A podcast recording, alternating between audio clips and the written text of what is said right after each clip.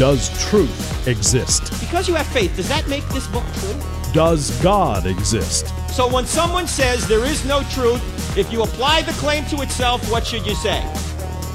Is that true? They don't think Christianity's true.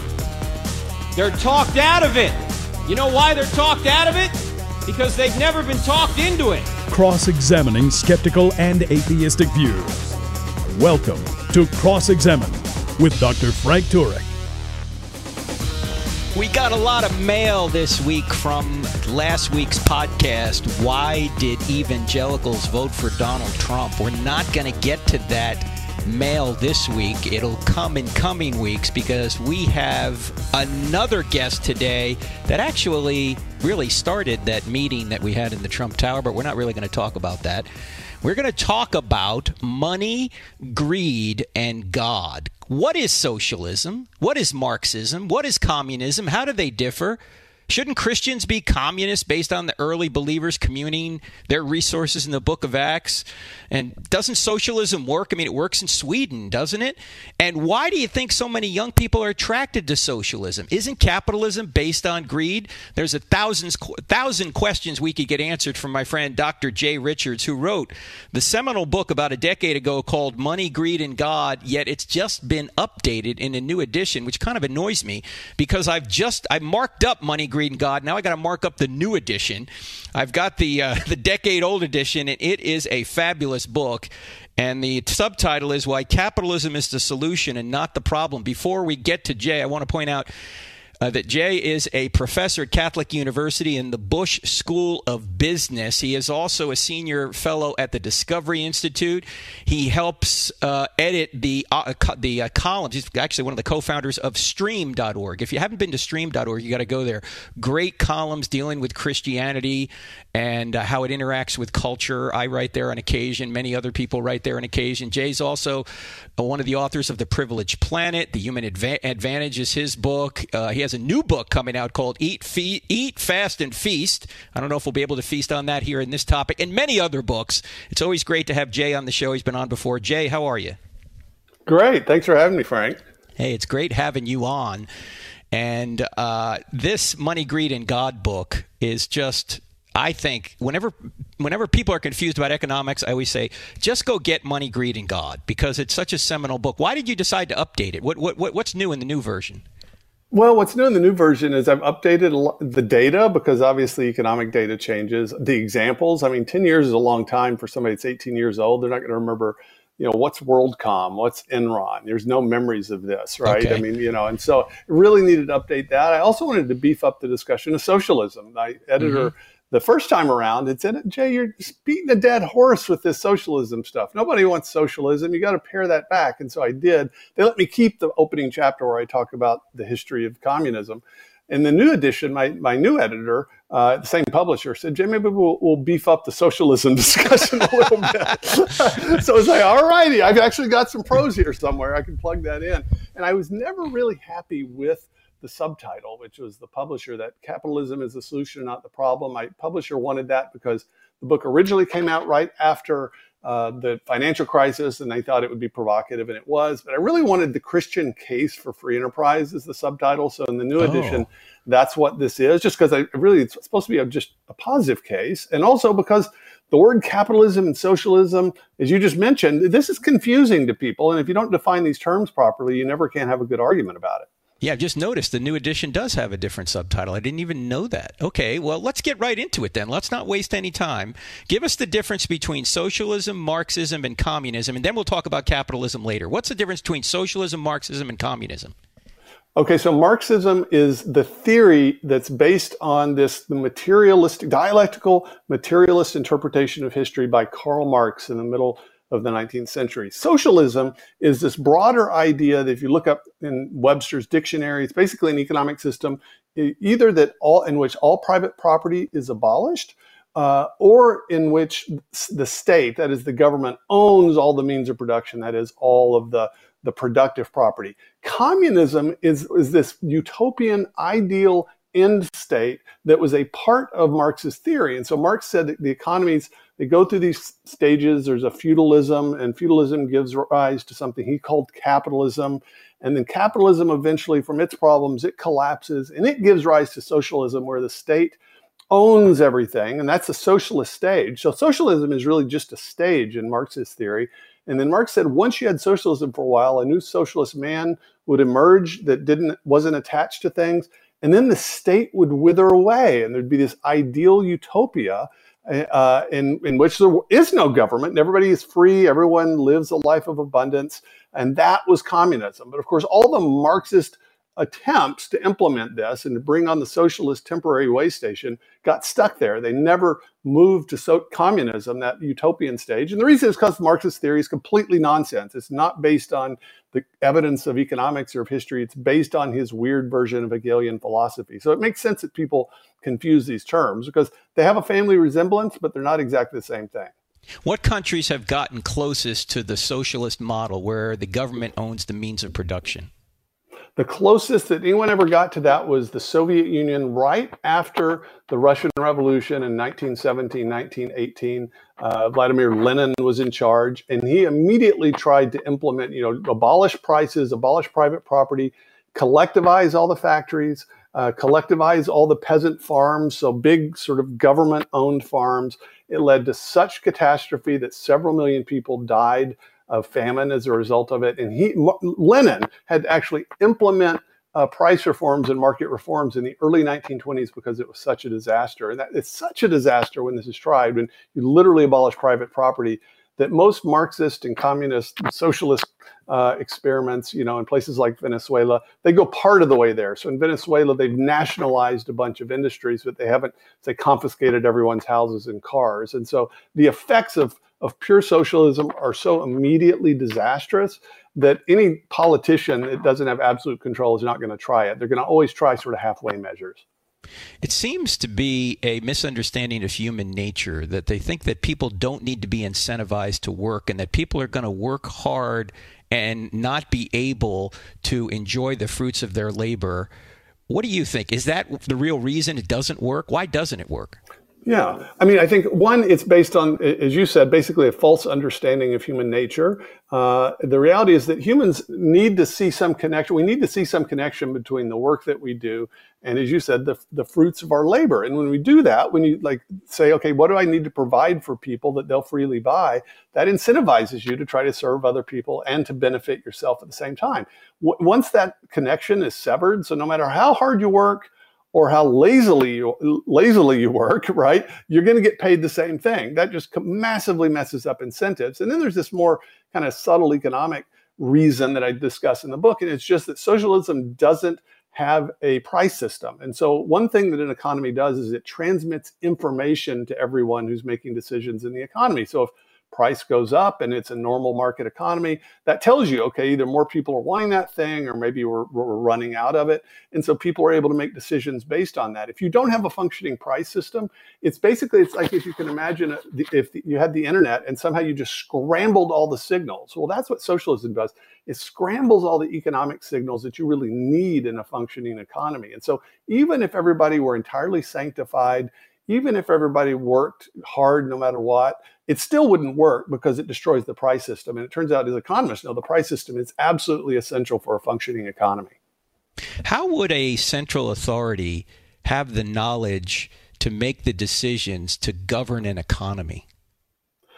No central authority can do that, or at least any, I'd say any finite human central authority. This is the key problem that the famous economist Friedrich Hayek pointed out. It's this, this knowledge problem. And so uh, a central authority would need to know, okay, how much would Jay Richards pay for this particular type of shoe at this particular moment under these conditions? Well, he doesn't have access to that information. In fact, nobody does. And if you think of an economy, it's this sort of input of trillions of those kinds of decisions happening all the time. Prices are fluctuating to accommodate that. And so unless Um, you have basically God in charge of the economy and directly setting prices, it's not going to happen because nobody has access to that information. We're talking to Jay Richards. His brand new book, Money, Greed, and God, you need to get. It is the standard work, in my view, on economics, particularly from a Christian perspective. And we'll talk more with Jay right after the break. You're listening to I Don't Have Enough Faith to Be an Atheist with Frank Turek on the American Family Radio Network. We're back in just two minutes.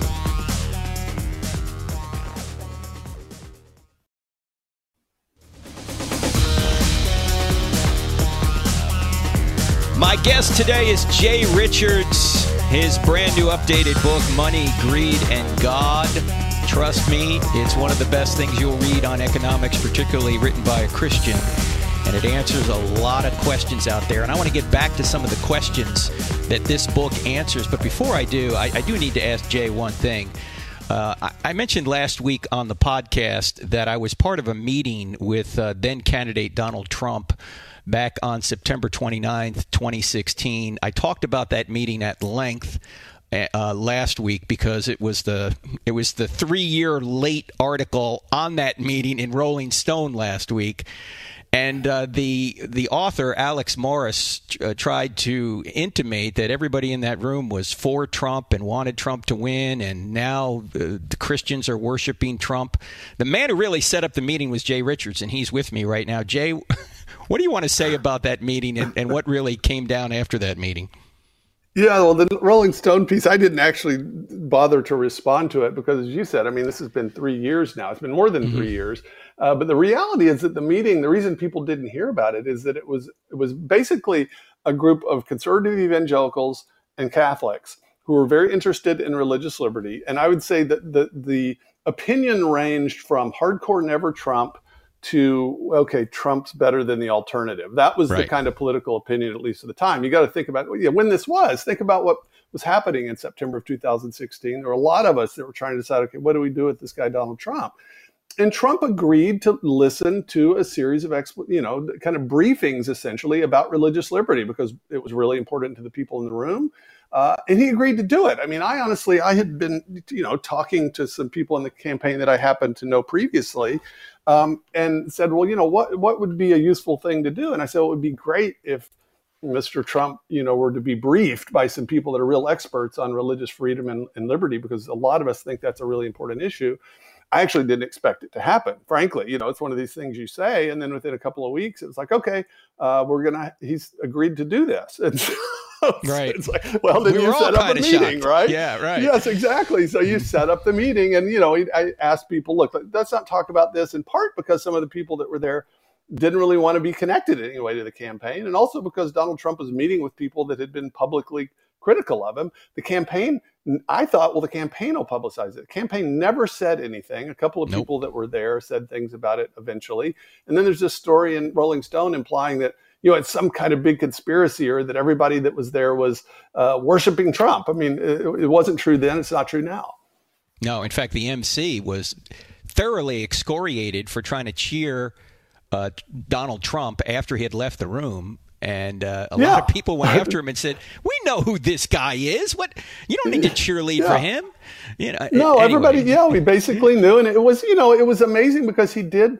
He was there, and I mean, I've now I've been in his presence a few times as the president, and he, you know, he's an unusual person. He's a different person in totally private unusual. than he is yeah. in this kind of T V persona mm-hmm. that he has, and so and I'm you know I'm a little utilitarian when it comes to politics, and so my view is, okay, I don't want a terrible person, all things being equal. You know, I'd really like somebody that had all my exact views, but given what we have, you know, as my friend John Zmerek says, it's like, look, if the choice is between uh, Nero or Diocletian or Diocletian and Constantine, right? You pick mm-hmm. Constantine, even if he's not maybe your favorite guy. And right. so that's, that's sort of how it comes down to it. I have been pleased with, you know, at the policy level, about seventy-five percent of what uh, he's done, which would, it would have been zero percent if it had been the other candidate. So I feel like that that's positive.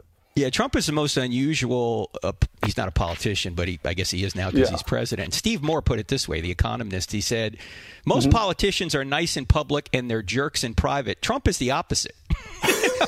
That's exactly right. He's a jerk no, that's in exactly public right. and he's nice in private. He yeah. is. And, you know, I mean, frankly, I, I met with him on a completely different sort of subject it, privately, you know, with him because it's a mutual friends in two thousand fifteen. I, I don't ever sort of talk about this, but mm-hmm. what struck me was how He was nice to the waitress. He was nice to the bodyguard. He was mm-hmm. nice to the person that was opening the elevator, right? He was just, that's what's so funny about him. People think he's this billionaire plutocrat, but the truth of the matter is he's not really a respecter of persons, but he goes after you if you criticize him. I mean, that's, that, that's, that's what right. he's like.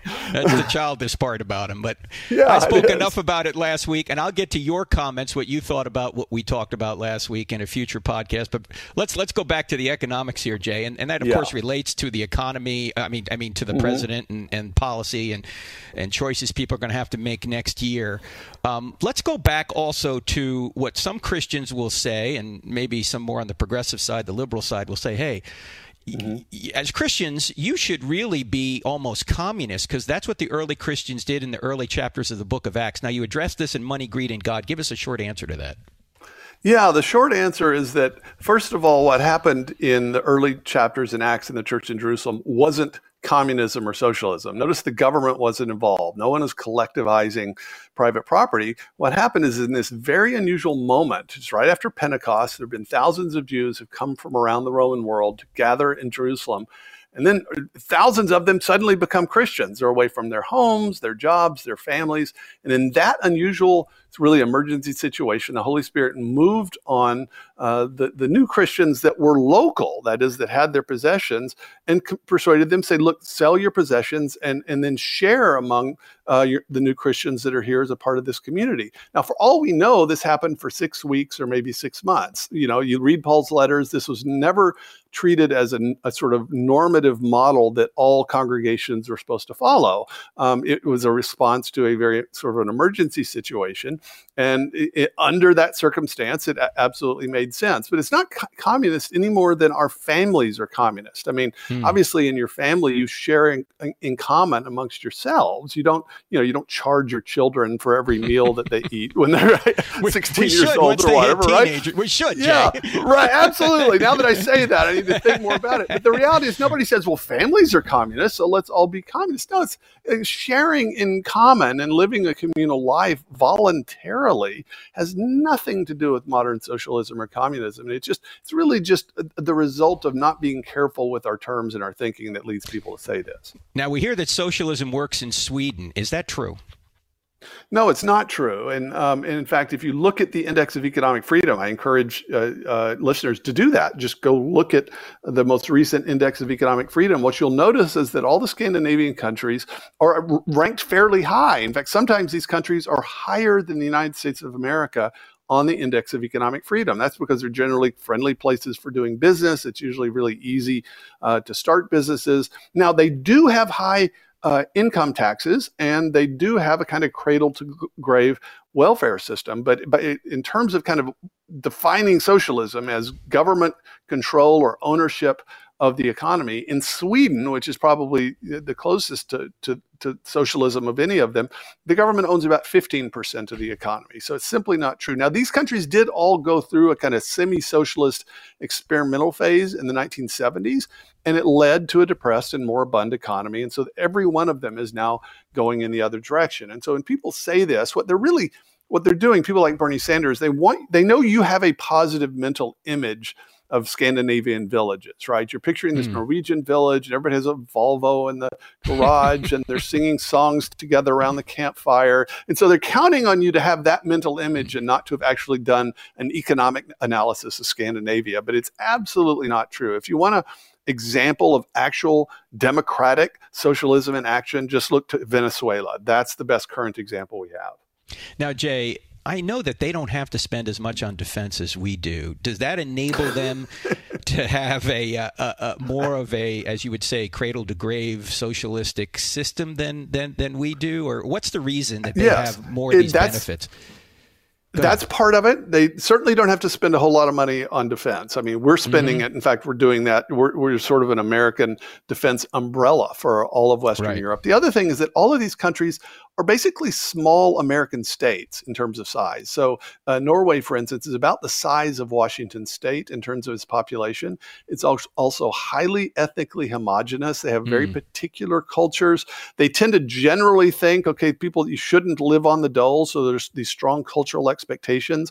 And so I think there's no reason to think that every people group responds exactly the same way to different tax rates. And so I honestly think that Scandinavian culture, people are generally, at least historically, they're willing to have a larger and more activist state, uh, just as we're, you know, more willing to deal with things that are close to us nearby. But it doesn't follow, even if something worked perfectly in Norway with five million Norwegians, it doesn't follow that you could scale it up to a highly diverse nation state that spans a continent that has three hundred thirty million people in it. That's the, the thing that socialists always confuse, is the problem of scale. So there are things that work at the level of a family or a neighborhood or a local church or a state that don't work necessarily at the size of a nation state. And so I think this one of the conservative dispositions is to look at social institutions and pay attention to scale and realize that the same thing doesn't work at every level.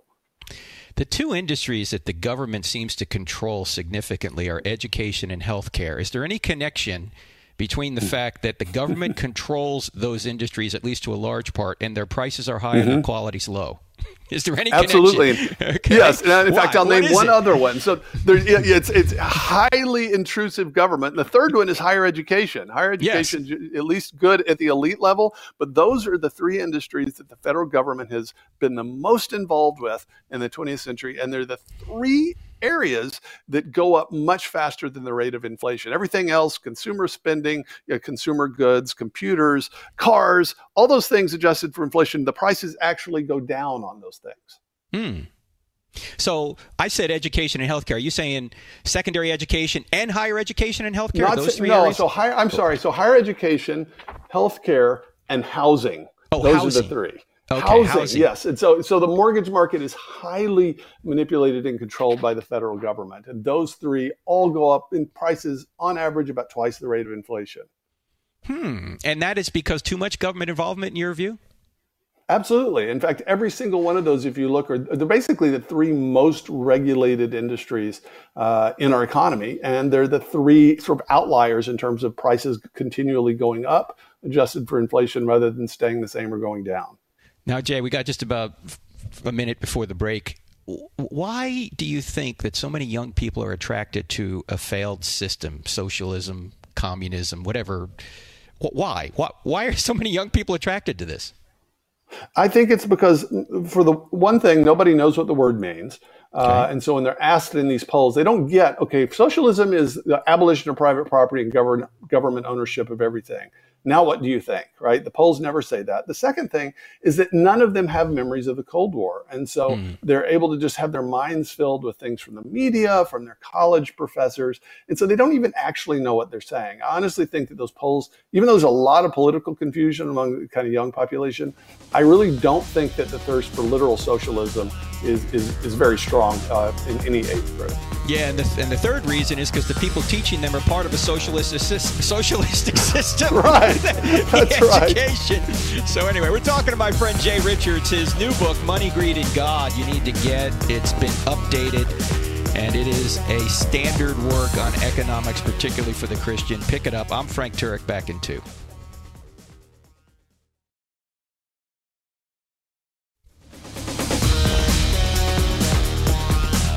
Merry Christmas! Welcome back to I Don't Have Enough Faith to Be an Atheist with Frank Turek on the American Family Radio Network. If you're low on the F M dial looking for National Public Radio, go no further. We're actually going to tell you the truth here. That's our intent anyway.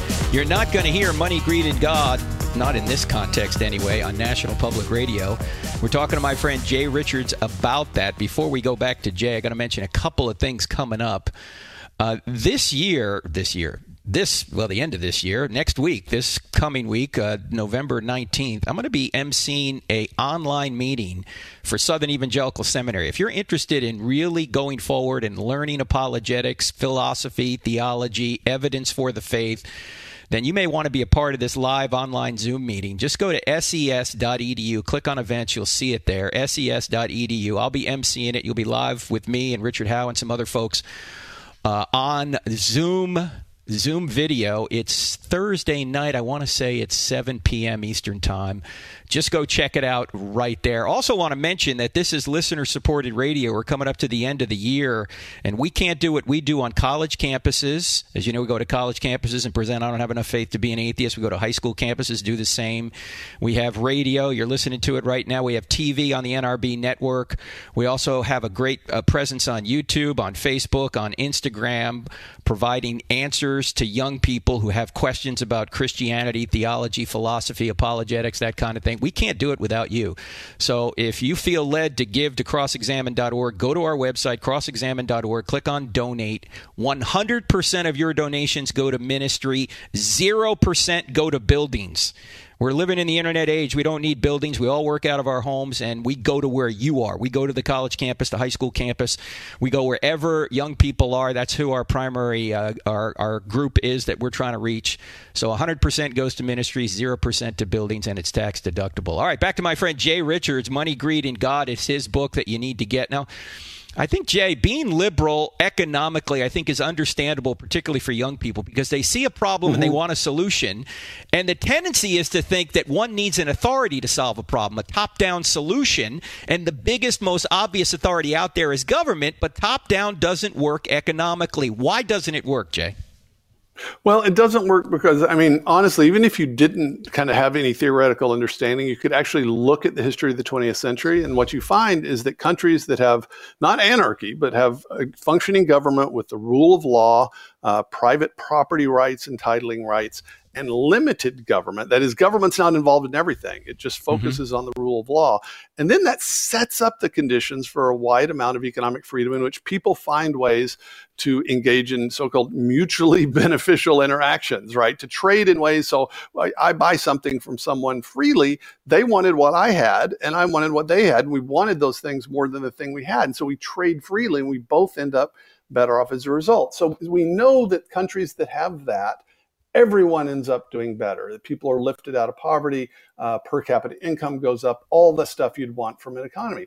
Countries either that have dysfunctional governments on the one hand that just simply, you know, can't even sort of maintain a police force, or that do too much, do way more than it's competent to do, are always disasters. And so I'd say the first thing to do, rather than getting worried that you don't know economics, is just look at the evidence from the twentieth century, because it hands down, it's obvious what's going on. Now, there are sort of more complicated economic explanations that I go into in the book, Money, Greed, and God, for why this is, why a market economy works well. I do think that sometimes some of my fellow free marketers, they get themselves in a kind of rhetorical bind because they make it sound like government is always the problem. That's mm. not really the right lesson, because if you don't have a functioning government, you don't have a f- free market. I mean, it's not like the law of the jungle is a free market economy, no, right? right? I mean, yeah. th- that's not a good thing. What you want is a healthy, functioning, limited government that focuses on its core competence and then allows other institutions, churches and smaller governmental institutions and families and voluntary organizations to prosper, and businesses to prosper. Those are separate institutions other than government. That's what you really want. You want a healthy social ecosystem.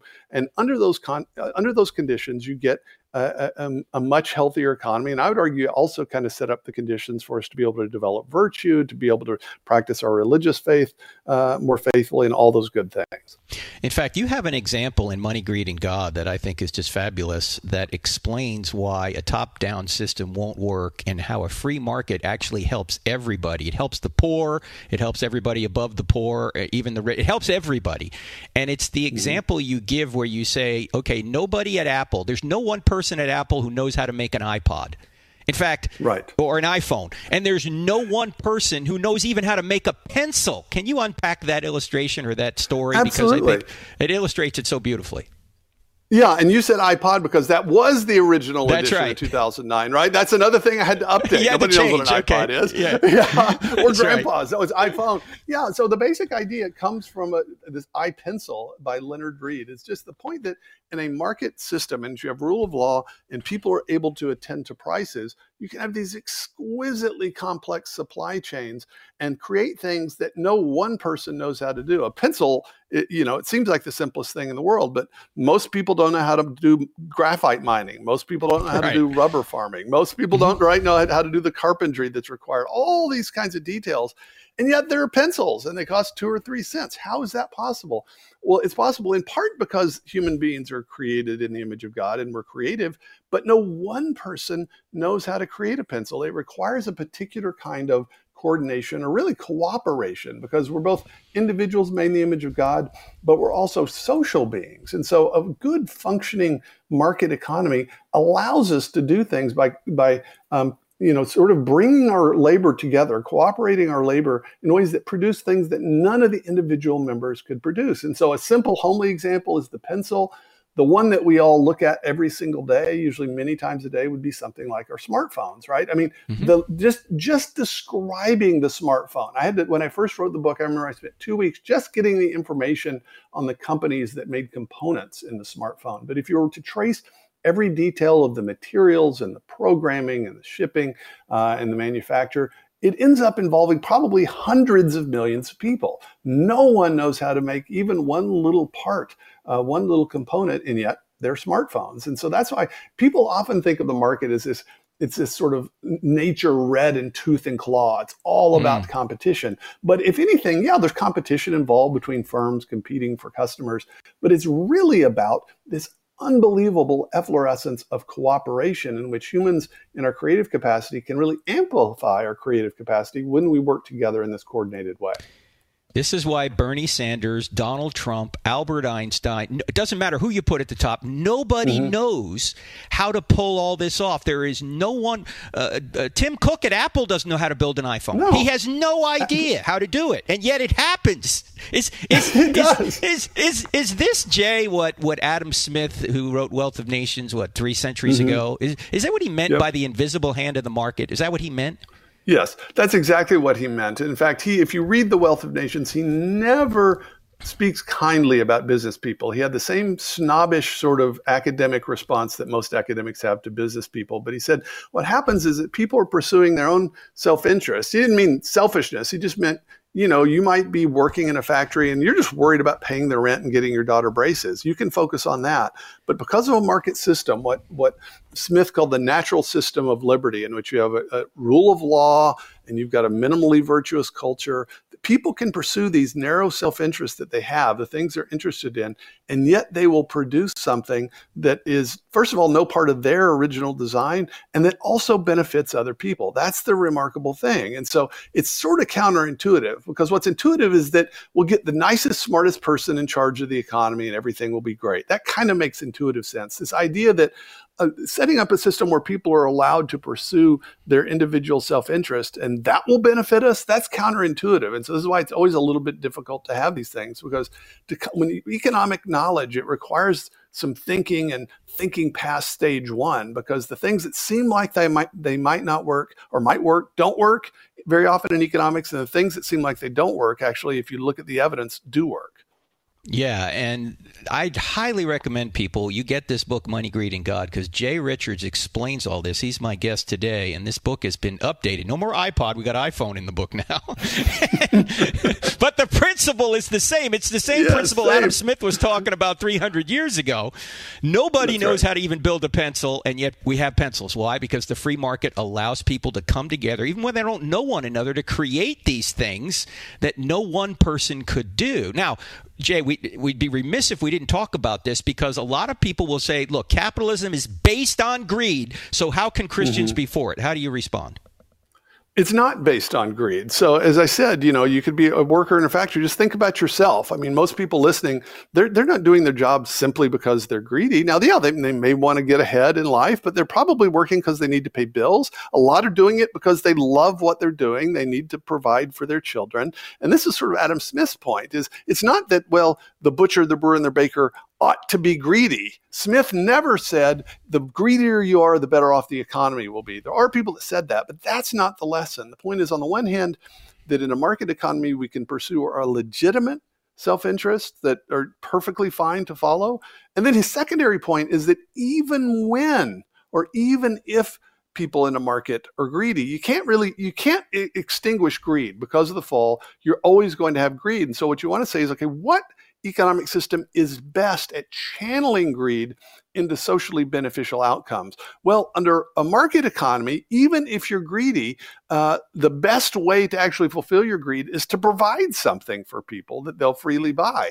That's different from socialism. In socialism, a greedy person's not oriented toward meeting the needs of customers. He's oriented toward paying off, incurring favor with government regulators. And so that's mm. sort of the point. What you want is an economic system that's fit for the fallen human condition. There's nothing about the logic of capitalism or a free market economy that requires greed, but it does better than any known alternative at channeling human greed into beneficial outcomes. Yeah, you say in the book that um, you've got to compare these economics, economic systems not against utopia, but the live options. Mm-hmm. Unpack that for us.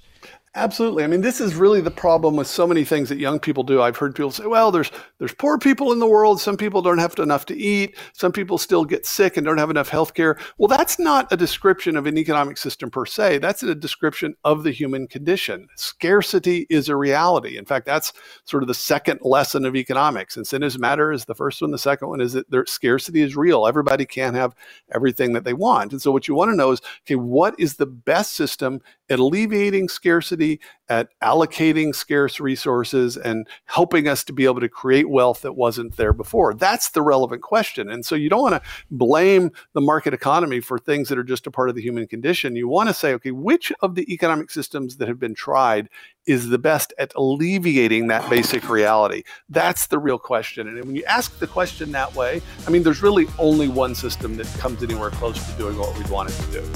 And we're going to talk more about it right after the break with Jay Richards. I want to ask him about income inequality when we come back. What about that? Can the government do anything about it? Is it a real problem? My name is Frank Turek. You're listening to I Don't Have Enough Faith to Be an Atheist. My guest, Jay Richards, his new updated book, Money, Greed, and God, you need to get. Trust me, we're just scratching the surface here. We're back in two minutes.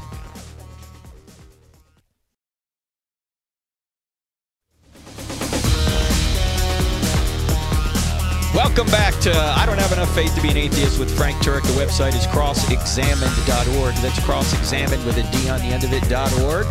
We're talking to my friend Doctor Jay Richards, professor, Catholic University, fellow at the Discovery Institute, also editor of The Stream or stream dot org, a great place to go. His book, Money, Greed, and God, just been updated. You need to get it. Now, Jay, we got to talk about this income inequality situation because mm-hmm. you hear a lot about that in the media. Mm-hmm. Uh, can, first of all, can an economy work without income inequality? No, I mean, it can't work well. And so the reality is that what, what you want in an economy is you want it to, in some ways, accommodate actual reality. And so the reality is that people, we vary in our skills. I mean, like it or not, this isn't a denial that we're all equal in the sight of God and ought to be treated equally before the law. Absolutely. Uh, nevertheless, people have different skills. They have d- a different amount of gumption. Some people work really hard. Some people don't.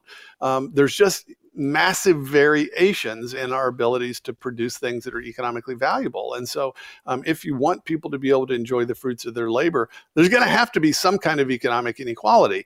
The second thing is that really, rather than focusing on inequality, is that actually the problem? I mean, for instance, there's a massive income gap between Bill Gates and me, and between Jeff Bezos, for instance, he's yes. the richest guy, and me. It's this massive orders of magnitude different mm-hmm. gap, right? And then mm-hmm. there's a gap between me and, say, uh, you know, a, a fruit farmer on the border of Mexico who's just barely eking by and has five children. That gap's mm-hmm. actually way smaller than the gap between Jeff Bezos and me, right? right? Now, which one is really morally significant? Everybody knows it's not the one between Jeff Bezos and me. It's the, the one between me and, and, and the farmer. And the reason, it's not because I'm doing well. The problem is that that guy isn't isn't doing well. Just like the problem is not that some people are healthy and some people are sick. The problem is that some people are sick.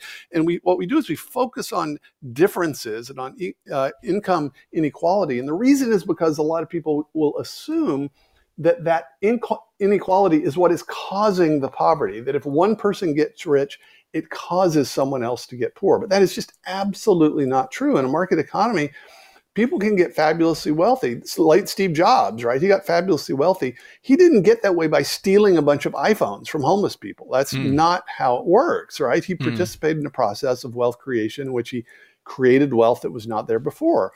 And so if you actually look at, okay, where do the poor do the best in the world, what you discover is a very tight correlation between the numbers of billionaires in that country and the benefits to the poor, because the same conditions that allow some people to become billionaires also allow lower income people, recent immigrants that have no money, to be able to work their way into the middle class. That's what we should want. We should want an economic system in which people that are willing to work hard, willing to do things that serve other people, can actually work themselves out of poverty. We don't want a world where anyone is poor, but the, the, there is poverty is a basic reality. And so the question is, okay, are we going to focus on the gaps between people, or are we going to focus on the conditions that allow the poor to better their station in life? I think that's the relevant question. And if we focus on inequality, I really think, first of all, it's not morally significant that some people are really rich if they got rich by serving other people. That's not mm. the problem. The problem is when people either have ill-gotten gain or when some people, through no fault of their own, are poor. That's what we should focus on. Christians also need to remember that there will be inequality in heaven. Some people right. will have more rewards than others based on what they do. That's just That's, the way it well, is. It's on what they do. It is. Yes. And so, I mean, be thankful if you just barely get in by the skin of your teeth. You're still in the kingdom of God. But, you know, That's the right. problem is, is that I think inequality, what it does is it appeals to people's envy. And then it also appeals to people's vicarious envy. So sometimes people feel like, well, I can feel self-righteous and morally indignant because I'm looking over at that poor guy and I'm angry that somebody else is rich. And but you can, that makes you, it's like, I'm not envious myself. I just feel guilty for them. It's really a type of vicarious envy that allows mm. us to virtue signal and to feel good about ourselves. It's really, I think, it's, it's morally distorted. Focus on the real problem, focus on poverty and real needs, and then figure out, okay, what set of policies is actually going to meet that. The, the only reason I think socialism as a kind of intellectual idea holds on so long, it's not because it makes any sense economically, it's because it p- appeals to people's kind of initial distaste of economic inequality. So honestly, Frank, I end up spending a lot of time pounding that, because I think once you once you sort of solve that problem, the inspiration for socialism more or less dissipates. What's the best way to alleviate poverty? The best way to alleviate poverty culturally is uh, limited government, functioning rule of law, detailed private property rights, uh, economic freedom, uh, basic virtuous uh, populace. It doesn't, everybody doesn't have to be perfectly virtuous, but you need a population which generally is not stealing and defrauding uh, each other, and then healthy civil society institutions. So healthy family, healthy churches, healthy businesses, healthy volunteer volunteer organizations. In fact, we're in the United States right now, the number one predictor of childhood poverty, Frank, is whether there's a father in the home or not. Well, I was so just going to ask you that question, Jay. It's huge. Jay, I was just going to ask you that question, yeah. that we are we are actually paying women to have kids out of wedlock. If there's no father, they get more money. How do we actually improve the state, the safety net and prevent that from happening at the same time, or maintain a safety net and yeah. prevent that from happening at the same time? What do we do? Well, what we do is we have to devolve it down to a more local level. So this, you get these kind of perverse incentives because the federal government is dealing with detailed family decisions, right? And so if they do that, the only thing they can do is just pay women as generic women. When you're at a church, right, it's a church or a local organization that's dealing with this, you're able to deal with people on a personal level. That's why I'm absolutely convinced that the kind of hardcore dug-in poverty that you continue to have in the developed world, like the United States, it requires a different kind of solution than is needed in a place that just needs basic economic development. We're past that stage in the United States. And so now we have um, illegitimacy, out-of-wedlock births, Uh, substance addiction. It's things like that that actually lead to poverty. And they're not they're not really economic problems. They're social and they're moral problems. And social and moral problems, they just work better if they're handled locally. When you have the federal government just handing people a check, ironically, you end up in a situation where you're literally paying women to have more kids out of wedlock, which everybody knows, well, if you do that, you're going to encourage the very thing that causes the problem. And so we've gotten ourselves in this vicious cycle in a, in a welfare state logic in which the thing that we tried to solve, we actually make more of by trying to fix it. And that's the sort of bitter irony of it. So it would have to be, it would seem to me, a difficult thing to just cut those payments off. There, how would, there would have to be yes. a, a kind of a program you could kind of uh, increment, incrementally introduce into society. Is there anybody who's come up with a system that that that might be able to do that? Yeah, the best example would be uh, the nineteen ninety-six Welfare Reform Act, which handled, mm-hmm. it actually just dealt with one of the uh, welfare, uh, sort of so-called means-tested welfare programs, and it had to do with this aid to families with dependent children. Um, and it actually worked, and it was it was graduated, and through all these, the claim was that you're going to end up with all these homeless children and women, but studies showed actually, no, there was anticipation of what was going to happen.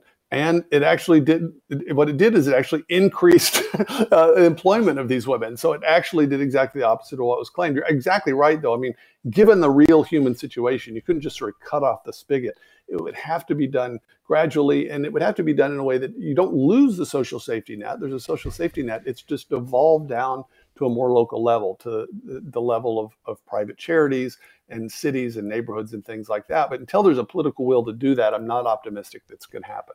No, you actually um, had a, either was a debate or a, a presentation you gave about the connection between religious and economic liberty, how they fall together. Yes. Can you just kind of give us a, a sentence or two on that, or a short explanation? Absolutely. Of- yeah, it's it, basically, if you look at the Index of Economic Freedom and then you look at Pew's Index of Religious Freedom, what you find is that at the extremes, these two things hang together. So if you believe in in in religious freedom and religious liberty, but you might think, but I'm kind of a left-winger on economics, you should really look at this data, because it turns out that um, if you don't have any economic freedom, you're not going to have religious freedom for long, and vice versa. I mean, obviously, if you're told what kind of job you can do, how much you can make, how many kids you're going to have, where you're going to live, right? A lot of your religious freedom ends up being challenged. And so mm. my argument is that essentially these things, at least in the long run and at the extremes, Uh, stand or fall together. So if you want economic freedom, defend religious freedom. If you want religious freedom, defend economic freedom. And you have a whole presentation on YouTube you can see on that. That was just the the, the one-minute version. But anyway. Exactly. Uh, now, Jay, let me ask you this. When politicians use the phrase paying your fair share, particularly of what they de- deem the rich, what standard are they using to determine what is fair? Do you know? Well, I assume that, yeah, it's always... Yeah, basically what that means is that everybody that makes more than me should pay a lot more. I think uh-huh. that's basically uh, what, that it what it means. Is that what it means? Okay. Yeah, I mean, re- realistically, I mean, because uh-huh. it, it's really, again, it's an appeal to envy, because there's always, unless you're Jeff Bezos, there's somebody out there in the country that makes more than you. And so mm-hmm. it sort of appeals to your envy that, well, wait, there's people that are doing so much better than me. They should really pay more than I do. Well, guess what? They do. Uh, that's exactly what they do. Just just Google the uh, percentage of income tax receipts that are paid by different segments of the population. The top one percent, the top ten percent, top fifty percent pay something like ninety-seven percent of all income tax receipts mm. uh, to the federal treasury. So that's actually already happening. We have a highly progressive income tax. And so people that make more, they don't just pay more because they make more and there's a larger percentage of, you know, a larger pie. They actually pay a higher percentage of right. their income. And so that that's just this the basic reality. These myths where you hear these things that, you know, Mitt Romney doesn't, his secretary pays more income mm-hmm. tax than he does. That's because he's not paying income tax, because he just is living off of dividends and things like that. Um, but he's paying huge amounts of taxes. And trust me, he paid a huge amount in his original income in taxes as well. Now, Jay, when, when the economy gets better like it has in recent years, it, it is everybody doing better? Or I know the the gap probably between the rich and the poor is getting greater, but the poor are still more better are, are more better off. Are still better off. I'm going yeah. back to Jersey English, right? I mean, right. they're still better off than than they were absolutely. Prior to that. Okay. Yeah, absolutely. I mean, and that's only possible if wealth more wealth can be created, right? If mm-hmm. there's a fixed amount of wealth, and if one person gets wealthier, somebody else has to get poorer. Well, that's not what happens. I mean, now, of course, d- under d- different circumstances, some people get richer than others. But the question right. you want to ask is, okay, well, are the people that are bad off, are they doing better or not? That's absolutely happening. We're at historic uh, unemployment or employment levels. Uh, and on almost any measure, they're doing better than they were even five years ago. It's the great Jay Richards, ladies and gentlemen. Doctor Jay Richards, his book, Money, Greed, and God, you need to get. We're, we just started talking about what's in this book. So pick it up. Great Christmas gift. So pick it up. I'm Frank Turek. See you next week. Great having Jay on the show. Merry Christmas, everyone. The views and opinions expressed in this broadcast may not necessarily reflect those of the American Family Association or American Family Radio.